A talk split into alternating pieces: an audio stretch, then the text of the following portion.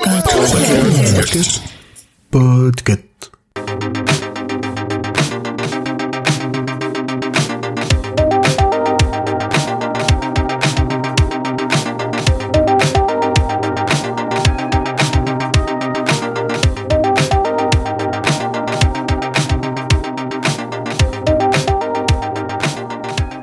bonsoir et bienvenue dans cet épisode de Watchlist un peu spécial puisque ce mois-ci c'est le mois des Oscars et donc on va vous parler d'un film qui a été oscarisé. Et je dis on parce que je ne suis pas toute seule, je suis avec Thierry. Bonjour Thierry. Bonsoir Pomme. Comment ça va? Eh bien écoute, comme un, un lundi Non? On est mercredi, euh, s'il te plaît, euh, pitié. euh. Peux-tu me garantir que quelqu'un n'écoutera pas ça le lundi? Hum, ah ben non, puisqu'on sort l'épisode le lundi, mais comme on enregistre un mercredi, euh, ce- tu m'as fait mal au cœur en disant lundi. J'ai eu un saut. Si toi, auditeur, tu écoutes cet épisode le lundi, c'est juste pour toi. Est-ce que tu veux te présenter un petit peu, nous dire qui tu es, pourquoi tu es là? Eh bien, je suis là pour parler de films. Attention, c'est facile, c'est un petit peu le, le principe de l'émission. Enfin, parler de films, parler d'une œuvre, en tout cas, disponible sur plateforme. Et oui, qui je suis? Je suis euh, euh, le co-créateur et l'un des animateurs du podcast qui fait peur, La Bobine Hurlante. Ouh. qui euh, parle de, du cinéma horrifique principalement, mais du folklore horrifique également. À travers des thématiques, c'est un podcast mensuel qui va décliner cette thématique sous divers abords. Mais je suis aussi un monsieur qui écrit pas mal et j'écris sur un site qui s'appelle On se fait un ciné. Voilà, Donc, euh, j'écris, je relis, je publie. Plutôt du cinéma, quoi, c'est plutôt ton truc. Ouais, ouais, c'est pas mal mon truc. Hein. Et donc tu es là avec moi pour parler de trois choses. Tu choisiras l'ordre, je te laisserai. euh, voilà. Euh, on va parler d'un film que tu as choisi. On va parler d'une plateforme sur laquelle il est diffusé et qui n'est pas une plateforme dont on a l'habitude de parler. Ah Et- bon? Tu vas nous donner ton avis sur les Oscars aussi. Est-ce que j'ai bien résumé euh, Toi, t'as bien retenu en off que j'aime bien donner mon avis sur les Oscars. C'est un des premiers trucs que tu m'as dit, c'est ah bah très bien comme ça je pourrais donner mon avis. Écoute, je te laisse choisir. Par quoi est-ce que tu veux commencer? Mais l'ordre que tu as évoqué me semble tout à fait cohérent. Alors c'est parti. Quel est ton film? Mon film s'appelle Que le spectacle commence et on a un avantage sur ce film, c'est qu'on le connaît plus sous son titre original qui a quand même plus de peps, qui s'appelle All That Jazz. Candy Casey, very good. You're gonna do it again, Victoria. Stop smiling. It's not the high school play. Count. A five, six, seven, eight. One. All that work, Stand on your right foot. Point your left toe. Drop that shoulder. all that Now, that's not too pain, hard, is it? Oh boy, do I hate show business. All that Come with your glitter. jokes is what I need. Joe, you love show business. That's right. I love show business. all that love, I'll go either way. It's showtime, folks. all that jazz.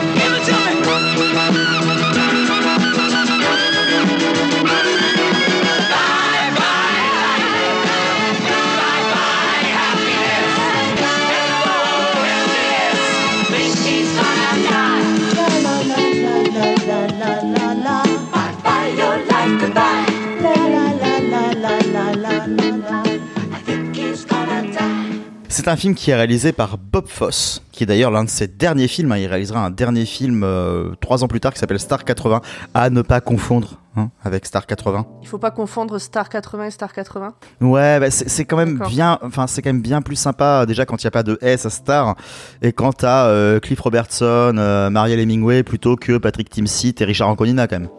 Alors, moi je connais Patrick Timsit et Richard Anconina et pas les deux autres, du coup je sais pas. Là je comme je ça. suis vraiment euh, désolé pour toi. J'ai une culture cinématographique très basique, hein, faut pas. Eh bien, tu sauras que ce petit monsieur Bob Fosse, il n'a que 5 films réalisés à son actif, dont l'excellent Cabaret qui a eu aussi 8 Oscars, tu vois, on aurait limite pu parler de celui-là, mais euh, et aussi l'excellent Lenny sur le sur le comment dire le- l'un des gars qui a plus ou moins créé, popularisé le stand-up, Lenny Bruce. Et c'est excellent aussi. Très bien. En fait, t'es là pour nous parler de cinq films. non, non, non. Non, on va, on va surtout parler de All That Jazz ce soir. Donc euh, le titre français. que le spectacle commence, qui est sorti en 79 et qui du coup, pour revenir à la thématique des Oscars, a gagné 4 Oscars en 1980. Alors lesquels? Meilleur décor, Mhm, meilleur costume, mhm. Meilleur montage et meilleure adaptation musicale. C'est une. Alors, adaptation musicale, pourquoi c'est un spectacle qui existe déjà? Tout à fait. Alors, pas, pas exactement. C'est un- c'était issu d'une, euh, c'était issu, si tu veux, d'une comédie musicale, mais euh, enfin, c'est un peu compliqué. C'est-à-dire que tu avais euh, la comédie musicale Chicago, Oui. qu'il a et l'un des morceaux s'appelle Hot That Jazz dans Chicago. Et donc du coup, il a utilisé ce morceau en fait pour faire une espèce d'allégorie et de métaphore et de fantasme autour. C'est un spin-off. euh, Voilà, un spin-off d'un morceau plus ou moins, mais qui parle pas exactement de ça. Ok, d'accord. Sachant que Bob Fosse est la personne qui a mis en scène cette comédie musicale Chicago. Ok. Et donc, il a bien gagné ses 4 Oscars ou il a été nominé Il en a Il gagné a bien gagné ses a quatre gagné Oscars. les quatre. Ok, Tout à fait. Très bien, très bien. Tu vas peut-être nous parler de quoi ça parle. Peut-être pas trop spoiler, puisque le but c'est de donner aux gens. Non, non, bien sûr, le but, le voir, but c'est, donc, euh, le but c'est de pas spoiler. faut On en est. dire assez, mais pas trop. euh, voilà. oui, bah, je suis, je suis pas là pour fournir une analyse. Je suis juste là pour donner un avis euh, concret. Ben, on peut le faire Des- éventuellement, mais dans ce cas-là, on le fera dans une deuxième euh, partie d'épisode plus. Ça marche. Ça marche, ça marche. De toute façon, tu sais, on peut, on peut dire beaucoup de choses sur ce film sans spoiler, puisque l'essentiel n'est pas dans les traits de caractère du scénario, mais plus dans le ressenti. Ouais, alors moi je viens juste de le voir. Du Ouais, coup, toi, tu viens de le voir, du coup. Je l'ai fini il y a moins d'une heure. Ouais, Euh, Je te laisse en parler, on en parle après. ça marche, avec plaisir. Alors du coup, donc pour en parler, euh, qu'est-ce que je peux dire? Moi À part que l'une des raisons pour lesquelles je l'ai choisi, avant d'être ça justement, pour euh, faire un petit aparté, c'est l'une des rares fois, vu la vie que j'ai sur les Oscars, même si à l'époque je les appréciais plus, où je trouve que euh, le film était parfaitement catégorisé. C'est-à-dire que les quatre Oscars qu'il a gagnés, il les mérite largement, et euh, c'est pas quelque chose qui était placé là par hasard parce qu'il fallait bien que ce film soit quelque part. Il a vraiment des décors, des costumes, un montage et un côté adaptation assez incroyable, donc ça fait plaisir de voir qu'il était au moins nommé, qu'il l'ait gagné, c'est un plus. Donc de quoi ça parle? Ça va suivre en fait une partie de la vie euh, d'un chorégraphe donc euh, d'un chorégraphe de Broadway qui s'appelle Joe Gideon et qui est joué par l'exceptionnel Roy Scheider que vous connaissez sûrement parce que euh, c'était un monsieur qui était pas mal garde-côte euh, dans les dents de la mer, on le connaît surtout pour ça, mais c'est surtout un acteur assez incroyable qui euh, qui marque par ses performances assez folles, surtout dans celui-ci, et qui du coup, euh, voilà, c'est un gars, euh, enfin, c'est euh, le gars qui s'est fait, on va dire, totalement épuisé par le milieu. Pour pouvoir être créatif, il s'est drogué aux amphétamines, il couche à droite à gauche, il fait n'importe quoi, il est tout le temps dans cette espèce de bulle où c'est le roi de la terre. Et ce monsieur va avoir un infarctus. Et à partir de là, il va déjà euh, dialoguer avec la mort. On a un côté septième saut qui va s'installer. Donc on n'est pas non plus dans du Bergman, c'est assez différent dans la, dans la manière dont c'est fait. Et on va avoir en fait un double, euh, un double récit qui va se, se mêler. Un récit du coup où on voit sa vie qui défile, donc lui qui se rappelle des choses, et un récit où il met en scène le spectacle de sa vie, le dernier, l'ultime, en sachant que euh, au moment où la dernière note de ce spectacle sera faite, il va agoniser.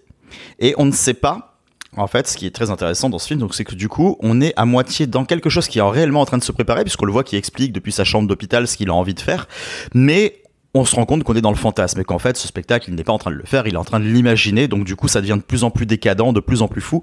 Et d'un film qui, justement, est vraiment divisé en deux parties, commence de manière assez, euh, assez chaotique avec ce mec qui vit un peu sa vie à droite à gauche et on voit pas grand chose de ce spectacle et on se dit, ouais, où est-ce que ça veut en venir? On part, justement, dans le côté, euh, en réalité, ce mec, quoi qu'il ait vécu, quoi qu'il ait fait, quelles que soient les exactions qu'il ait commises, ça reste quelqu'un d'assez génifique et qui, euh, qui a cet aspect merveilleux en lui. Et voilà ce qui se passe dans sa tête. Et on est totalement subjugué. Enfin, en tout cas, moi, je suis totalement subjugué quand je vois euh, tout ce que peut, enfin, toutes les possibilités de l'art infini qu'on nous montre avec des, moyens assez, assez conséquents dans ce film. Voilà ce que je peux dire pour résumer. C'est peut-être beaucoup. Euh, alors, pour moi, t'en as dit vraiment beaucoup euh, quand je disais on n'en dit pas trop, mais bon, après, c'est ça. ah mince, que- tu trouves Non, non, mais ça, c'est. Après, chacun a son curseur, en fait, sur qu'est-ce qui est beaucoup et qu'est-ce qui est pas beaucoup. Je viens de voir que le- l'acteur principal, donc, Roy Scheider. ouais. il, a, il avait été nommé aux Oscars pour le meilleur rôle masculin. Mhm. Et euh, t'as fait une, une explication et tout très, euh, très euh, mec qui parle de cinéma. Et qui était très bien. Maintenant, Bah, en fait, j'aimerais ouais, bien avoir l'explication de l'être humain derrière le mec Ouais, qui parle marche. de cinéma. Bah tu vois, alors celui-là, on l'a regardé dans un cadre particulier, c'est-à-dire que je l'ai regardé pour un épisode de La Bobine Hurlante. Ok. Tu vois, j'ai j'ai pas fait ça pour faire ma promo, c'est vraiment que le film m'a marqué et quand j'ai vu qu'il avait eu tout ça, j'ai fait tiens, je pourrais en parler dans cette émission. Donc, assez Et récent. euh, ouais, ben non, on n'a même pas encore fait l'épisode. Ok, oui, donc c'est vraiment, tu viens un de le découvrir. Je l'ai découvert il y a un mois, un mois et Ah demi. oui, ok, très bien. Et si tu veux, on va faire un épisode qu'on a qu'on va appeler spectacle sanglant, où l'idée c'était de parler euh, donc de cinéma d'horreur normalement, qui se passe euh, dans des thèmes. On en a un sur le cirque, on en a un au théâtre, on en a un, tu vois, à l'opéra, tu vois, ce genre de choses. on, on a une shortlist avec les films dont on est sûr de parler, et après chaque fois, nous on se partage, tu vois, des idées de films en fouillant un peu, en mode si on a le temps, on regarde aussi cela et on en parle en en supplément. Et du coup, on a Eleonore qui nous a parlé euh, de celui-ci qu'elle a vu sans savoir, c'est sur le moment on l'avait pas vu, donc on savait pas euh, de quoi il était question, et qui semblait être dans notre thématique. Donc moi, je l'ai regardé en me disant, enfin tu vois, pendant la, la première partie du film, je vais assister à un film d'horreur à Broadway. Ouais, oui. Et puis, Euh, il y, y a un côté, tu sais, putain, c'est quand même vachement réfléchi pour un truc qui est censé. Enfin, même si euh, je trouve que l'horreur est l'un des genres les plus réfléchis qui soit, j'étais en train de me dire quand même, ça philosophe énormément sans se lancer. C'est bizarre, ça me met pas cette espèce de cadre un peu plus malsain en place. Mais du coup, je me suis dit, ça va exploser à un moment. Et après, j'ai réalisé que, bah, j'étais j'étais pas du tout devant un film qui était euh, dans cette thématique-là. Et c'est ce que je disais, c'est quand je dis que le film est construit en deux parties. Oui. C'est à partir de ce moment, je trouve que la deuxième partie commence en fait, et qu'on commence à être emporté dans cette espèce de folie. Donc du coup, il y avait une forme de déception au début en me disant, putain, bon, parce que c'est pas ce que je suis venu chercher, peut-être que si je savais ce que ça allait être, je l'aurais appréhendé différemment.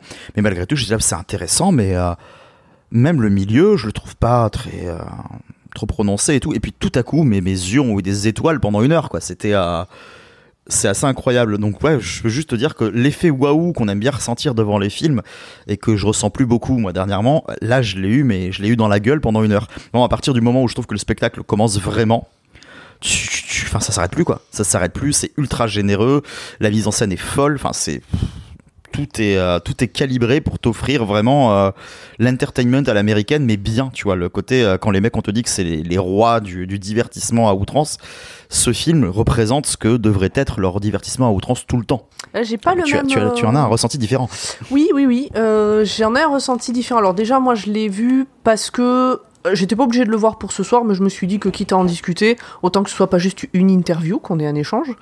Donc je voulais le voir absolument. Et euh, je l'ai vu donc cet après-midi, mais je travaillais donc. Je travaillais en même temps que je l'ai regardé. J'ai pas pu euh, vraiment me poser et, euh, et le savourer comme, on- comme il aurait fallu. Cependant, Mhm. j'ai trouvé toute la première partie donc j'ai bien senti ces deux parties justement, et j'ai trouvé toute la première partie, euh, en ce qui me concerne, poisseuse, angoissante et Ouais. euh, et euh, elle me donnait l'impression parfois de manquer d'air, comme, si j'avais envie d'ouvrir une fenêtre, faire rentrer un peu d'air frais dans la pièce. On a des danseurs, on a ce genre de personnes qui sont tout le temps en activité, donc ça sue énormément. Il y a, je, sauf si je me trompe, mais il me semble qu'il y a zéro scène en extérieur. Tout est dans des salles plutôt petites, avec des fenêtres petites et fermées. Euh, du coup, de l'éclairage de néon et ce genre de choses. Et, et, du coup, il y a, y a tout cet aspect un peu euh, ouais, poisseux. Et, et j'avais l'impression d'avoir chaud pour eux. Quoi. t'as trouvé ça pas- oppressant Ouais, ouais, mais je pense que c'était un peu le but voulu, puisque, comme tu expliquais, euh, il arrive un moment où ce monsieur fait une crise cardiaque, et c'est toute la partie avant, et donc t'as ce truc qui monte. Je, je pense que c'est pas fait par hasard, quoi. Puis la deuxième partie, où il a fait sa crise cardiaque, où, étrangement, quelque part, je trouve que ça respire plus, même si on voit pas d'extérieur. C'est des trucs tout bêtes, mais il y a des salles d'attente avec des plantes vertes, alors que dans la première partie, pour moi, il y a vraiment rien de tout ça. C'est des détails comme ça qui, je trouve, apportent un peu plus de respiration dans la deuxième partie. Malgré tout ça, donc j'ai bien aimé, j'ai bien aimé le film hein, quand même au Mhm. global. En plus, il est vraiment particulier, donc rien que pour ça, je suis contente de l'avoir vu. Euh, je l'ai trouvé trop long, à la fin j'en avais marre, ça finissait jamais. Et puis, euh, puis euh, la, la fin fin est euh, radicale. Ça, c'est vrai, mais je comprends pourquoi tu dis que c'est oppressant. Et d'un autre côté, tu vois, quand tu me dis poisseux pour ce côté-là, je pensais même que tu allais me le dire pour le côté ce qu'on nous montre de ce personnage n'est pas glorieux. Oh non, non, non, c'est... bah, alors euh, certes, euh, ça a été euh, tournant en 79, et puis les mœurs, c'était pas les mêmes, mais non, non, c'est globalement un sale type, et puis dans un milieu, je pense, très misogyne aussi. Euh, toute la partie avec les infirmières est aussi euh, super déplacée, alors à l'époque, peut-être moins, ça se présentait moins comme ça, mais en voyant en 2022 euh, le gars au fond de son lit qui tripote toutes les infirmières qui passent, euh, bon, voilà. Ah oui, mais alors après, tu vois, je, je suis même pas certain que ce soit une question d'époque parce qu'il y a un côté critique. Enfin, pour moi, il ne glorifie pas son personnage quand il le montre faire ça.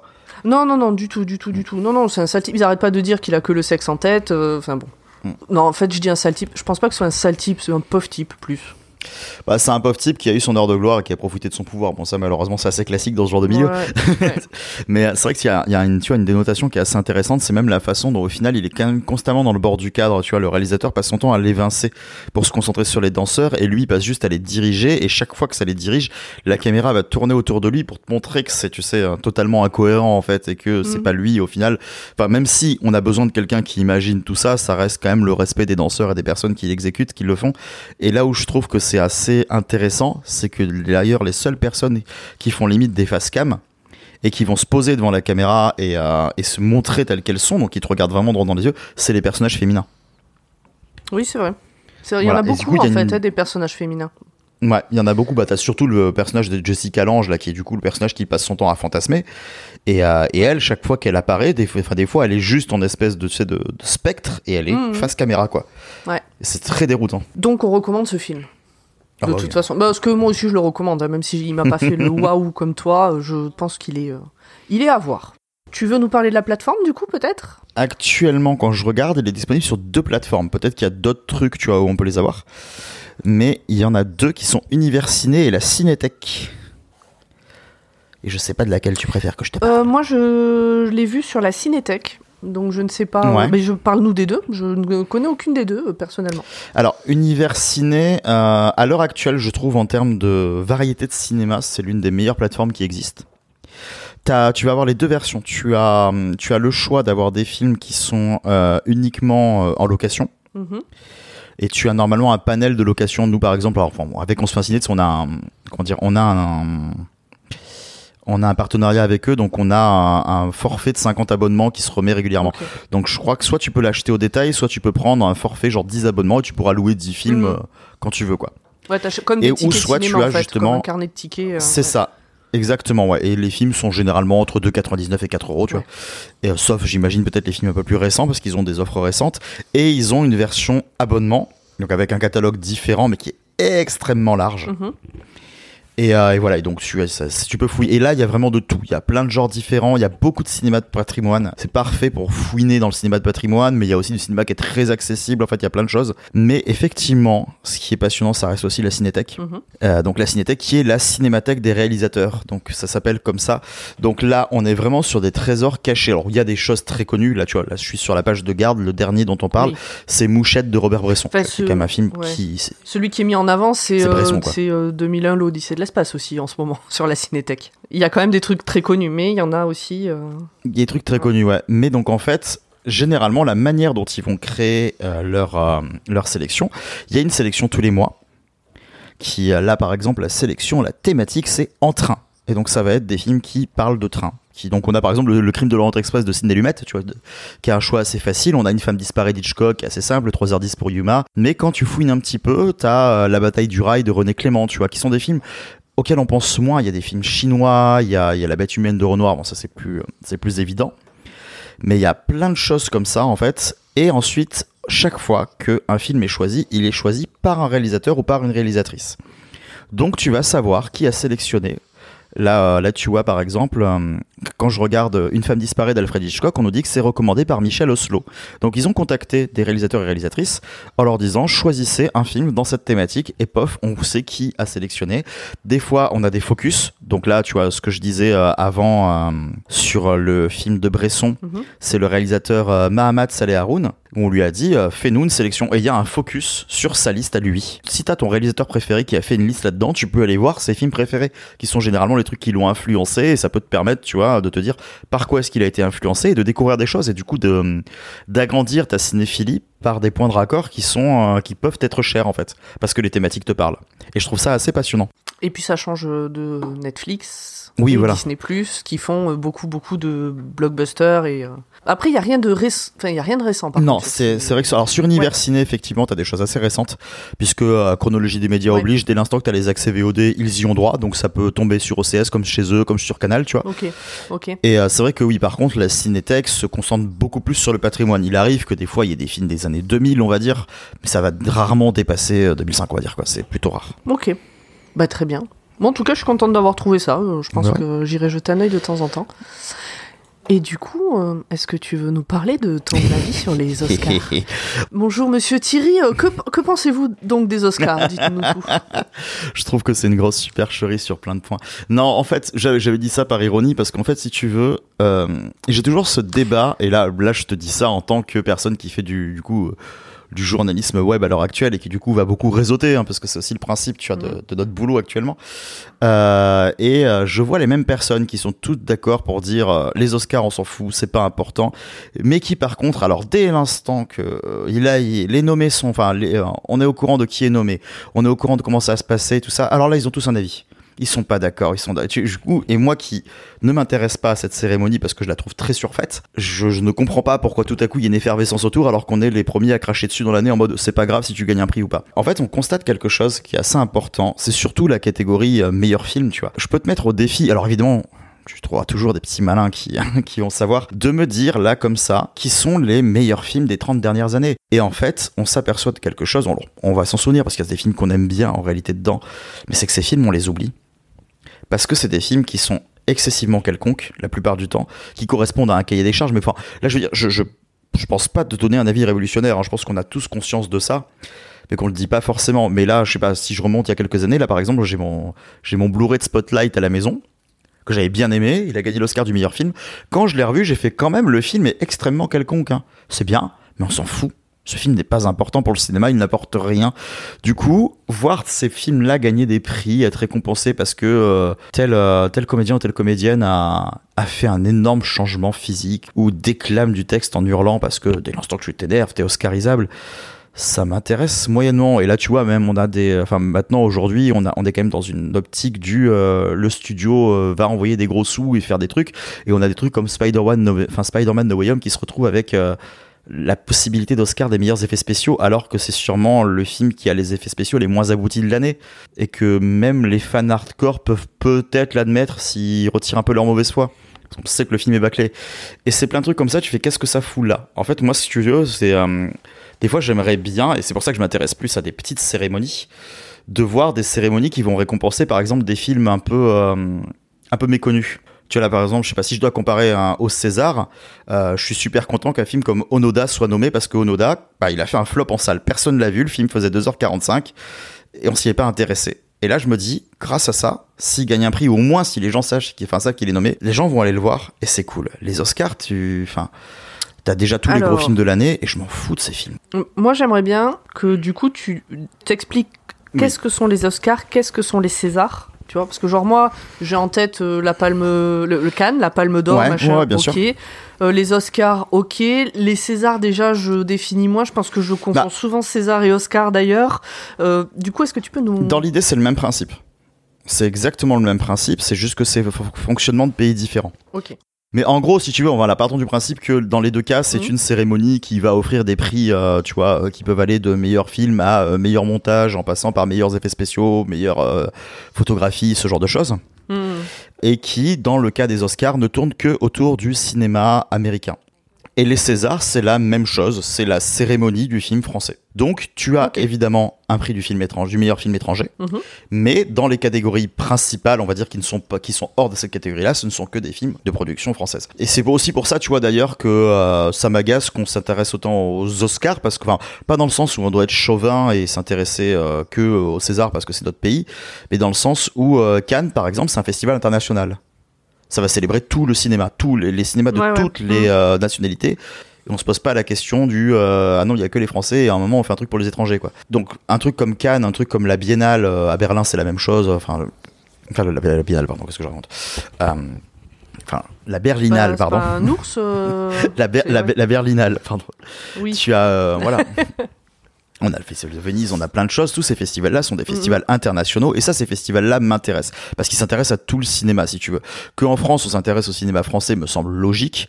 Par contre, si tu veux, le fait qu'on soit autant fou des Oscars fait qu'on met une fois de plus le cinéma américain sur un piédestal. Et ça, c'est le deuxième problème que j'ai avec cette cérémonie. Donc, pas parce qu'elle existe, mais pour l'aura qu'on lui met, parce que je trouve que du coup, on invisibilise le cinéma du monde. Et une fois, en- une fois encore en France, dans les, alors je dis bien dans les yeux du grand public, parce qu'évidemment que quiconque s'étant vraiment intéressé va regarder du cinéma étranger, du cinéma du monde. On a eu une grosse période à Hong Kong, on a, on a plein de, dans la distribution, on a du cinéma de, partout si tu veux.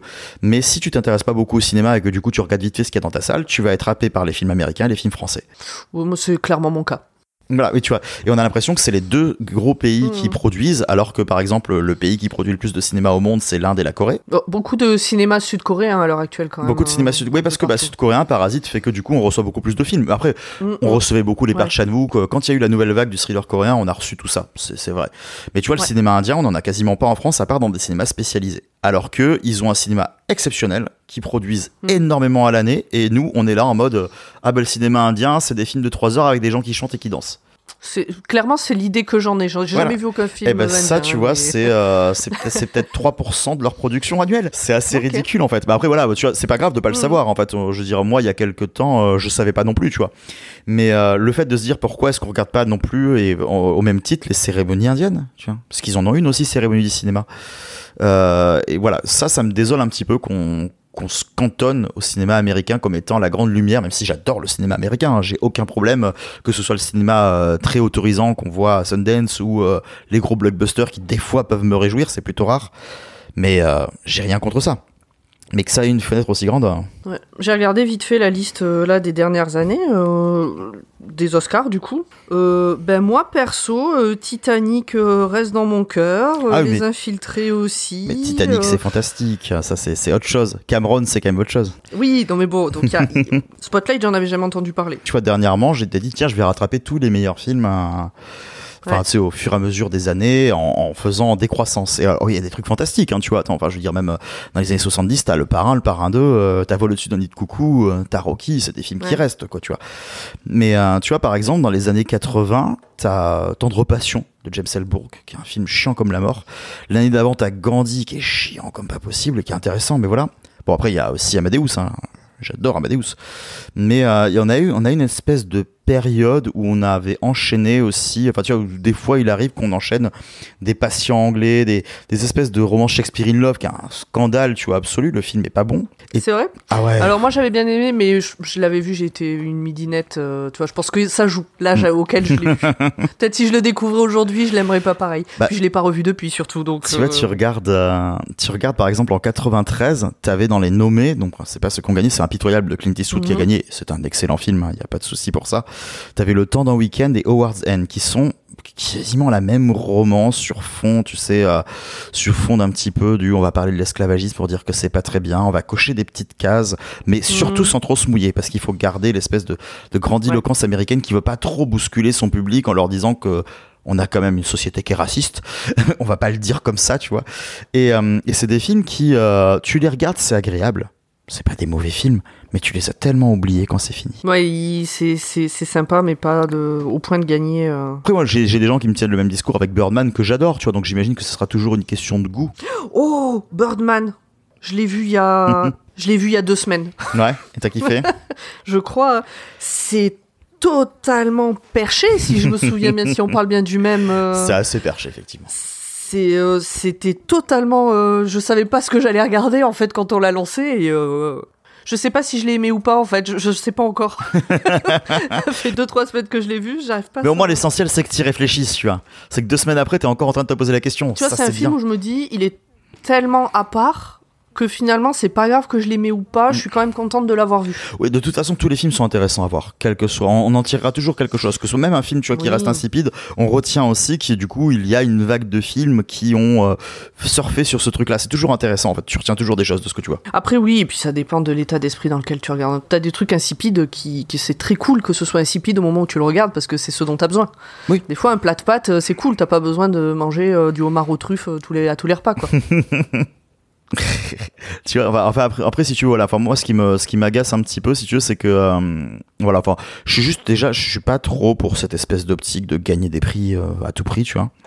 Je suis très Dupontel dans l'idée, hein, qui je ne viens pas aux, enfin, qui vient pas au César, tu vois, récupérer ses prix parce qu'il dit qu'il en a rien à foutre. ça me fait rire à chaque fois. Et, euh, et surtout, ouais, tu sais, les espèces de petites guerres d'ego aussi qui se font. Tu peux plus parler des Oscars. Tu as envie de défendre un truc, tu t'en prends plein la gueule. Ça, ça peut me déranger. Et du coup, je trouve voilà qu'il y a une aura un peu malsaine autour de ça. Tout le monde a envie d'avoir raison, de rajouter sa petite polémique qui des fois n'a pas lieu d'être. Alors après, euh, est-ce que c'est pas une question de bulle dans laquelle tu évolues aussi? Parce que moi, je t'avoue qu'autour de moi, personne ne parle des Oscars. Ouais, bah tu vois, comme quoi. Bah oui, c'est Et c'est c'est peut-être un peu, hum, un- ouais, d'avoir un avis à ce point, c'est peut-être aussi un truc d'initié. Oui, oui, bah, c'est peut-être aussi parce que j'en entends trop parler et que du coup, forcément, j'ai atteint une Ouais. saturation. Mais effectivement, je pense que si j'étais pas dans le milieu, j'en parlerais pas. Voilà. C'était la minute réac. Non, c'est pas réac. euh, Non, non, c'est T'as pas- donné ton avis. euh. Donc, si j'ai bien compris, on te retrouve pour nous parler euh, donc euh, des résultats des Césars, euh, de la Palme d'Or, euh, de la de la Biennale de Berlin Ah ouais, ouais. et, ouais. euh, Ah, la biennale, où il y a la, la, la- la biennale- et des gondoles à Venise. La Berlinale de euh, Berlin, ouais, ça, ça, tu m'y diras. Non, non, oui, je ferai évidemment un live tweet, tu vois, en, en décrivant la robe de chacune des invités. C'est important, c'est important, euh, évidemment. Non, on a autre chose à faire. hein. Ouais. Donc, pour reprendre ce film dont j'ai déjà oublié le titre, All that jazz, que le spectacle commence. voilà, c'est ça, All That Jazz, que le spectacle commence. Tu le recommandes, je le recommande, nous le recommandons. Il est disponible sur la Cinétech ou sur. Univers ciné. Ouais. Et puis, bon, bah, les Oscars, euh, faites bien ce que vous voulez. Oui. J'espère que tu reviendras nous parler de d'autres trucs bientôt. Est-ce que tu veux nous redire vite fait? On te retrouve sur le podcast La Bobine Hurlante, c'est ça On me retrouve sur le podcast La Bobine Irlande tous les derniers mardis du mois avec deux merveilleuses chroniqueuses. Et vous parlez d'un film, d'un Non, thème on parle général. Alors, généralement, c'est trois films. Mais qui ont un lien, je veux dire, ou ça peut être trois films qui n'ont rien à voir Non, qui ont un lien. En fait, on tire un film au sort. Ouais, voilà, c'est un thème. Ok. Ouais, On tire un film au sort qui n'a pas été vu Mhm. par une des personnes de l'équipe. Chaque, euh, chaque personne de l'équipe va Ouais. proposer 5-6 films et on tire au sort. Et Mhm. de ce film, nous déterminons une thématique. Et ensuite, on propose deux autres films qui vont ancrer dans cette thématique. Ça, ce sera les trois principaux. Et ensuite, on en cherche plein d'autres. Et ceux qui ont le temps de, tu vois, d'en voir d'autres, envoient d'autres. Et on ajoute à notre réflexion tout ça. Très bien. Et puis on te retrouve aussi donc à l'écrit. Sur onsefaitunciné.com. Eh bien, je te propose que on se laisse là euh, pour l'instant en Mhm. tout cas. Et puis euh, à bientôt. Eh bien, à bientôt. Speeds, all right? One, two, three, four. One, two.